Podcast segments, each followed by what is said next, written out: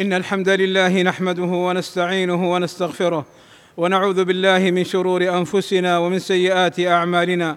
من يهده الله فلا مضل له ومن يضلل فلا هادي له. وأشهد أن لا إله إلا الله وحده لا شريك له وأشهد أن محمدا عبده ورسوله. الله أكبر الله أكبر. لا إله إلا الله. الله أكبر الله أكبر. ولله الحمد. أيها المسلمون عيد الأضحى هو يوم الحج الأكبر لأن أكثر أعمال الحج تكون فيه. وهذا اليوم أعظم الأيام عند الله. قال صلى الله عليه وسلم إن أعظم الأيام عند الله يوم النحر ثم يوم القر ويوم النحر هو اليوم العاشر ويوم القر هو اليوم الحادي عشر لأن الناس يستقرون بمنى.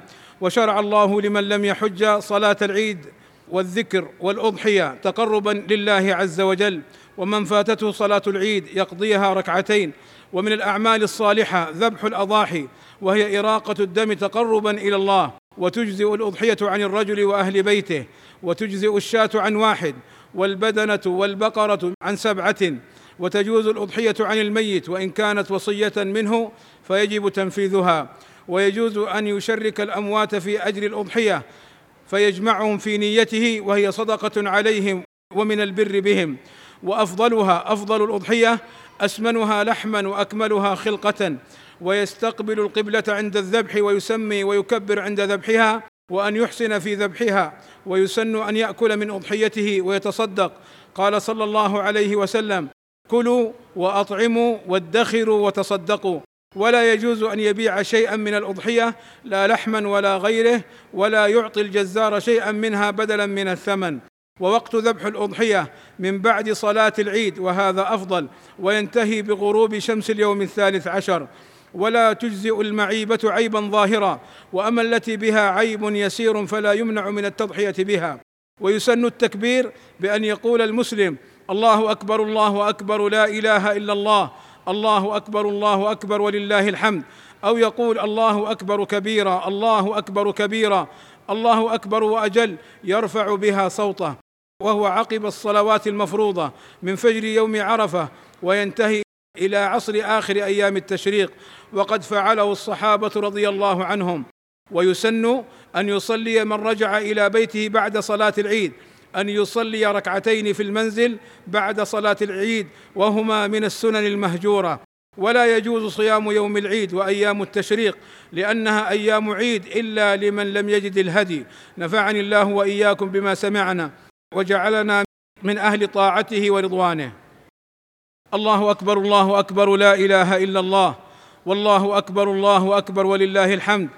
اعلموا عباد الله أن الله وحده هو المستحق للعبادة.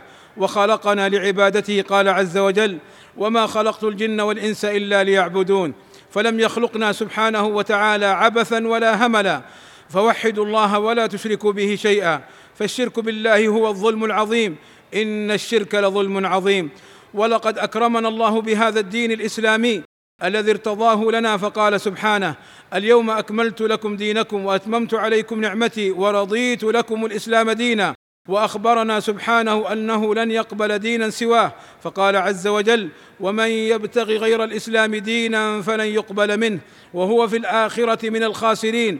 فاحمدوا الله على هذا الدين العظيم واعملوا به تفلحوا وتفوزوا بجنات النعيم ورضا الرحمن الرحيم. واحذروا ممن غرتهم الحياة الدنيا وفتنوا بزينتها فأخذوا يطعنون في الدين وينفرون الناس عنه ويرغبون الناس في الانفلات من شرع الله والحرية التي هي في حقيقتها على قولهم عبودية ورق للشيطان وللهوى. فحافظوا على دينكم وسنة نبيكم صلى الله عليه وسلم وتقربوا إلى الله بفعل الواجبات والنوافل والطاعات وابتعدوا واجتنبوا المحرمات والفواحش والإثم والبغي. اللهم إنا نسألك أن تغفر لنا ذنوبنا وأن ترحمنا إنك أنت الغفور الرحيم. اللهم إنا نعوذ بك من جهد البلاء ودرك الشقاء وسوء القضاء وشماتة الأعداء. اللهم اغفر للمسلمين والمسلمات والمؤمنين والمؤمنات الأحياء منهم والأموات. وصلى الله وسلم على نبينا محمد وعلى آله وصحبه أجمعين. والحمد لله رب العالمين.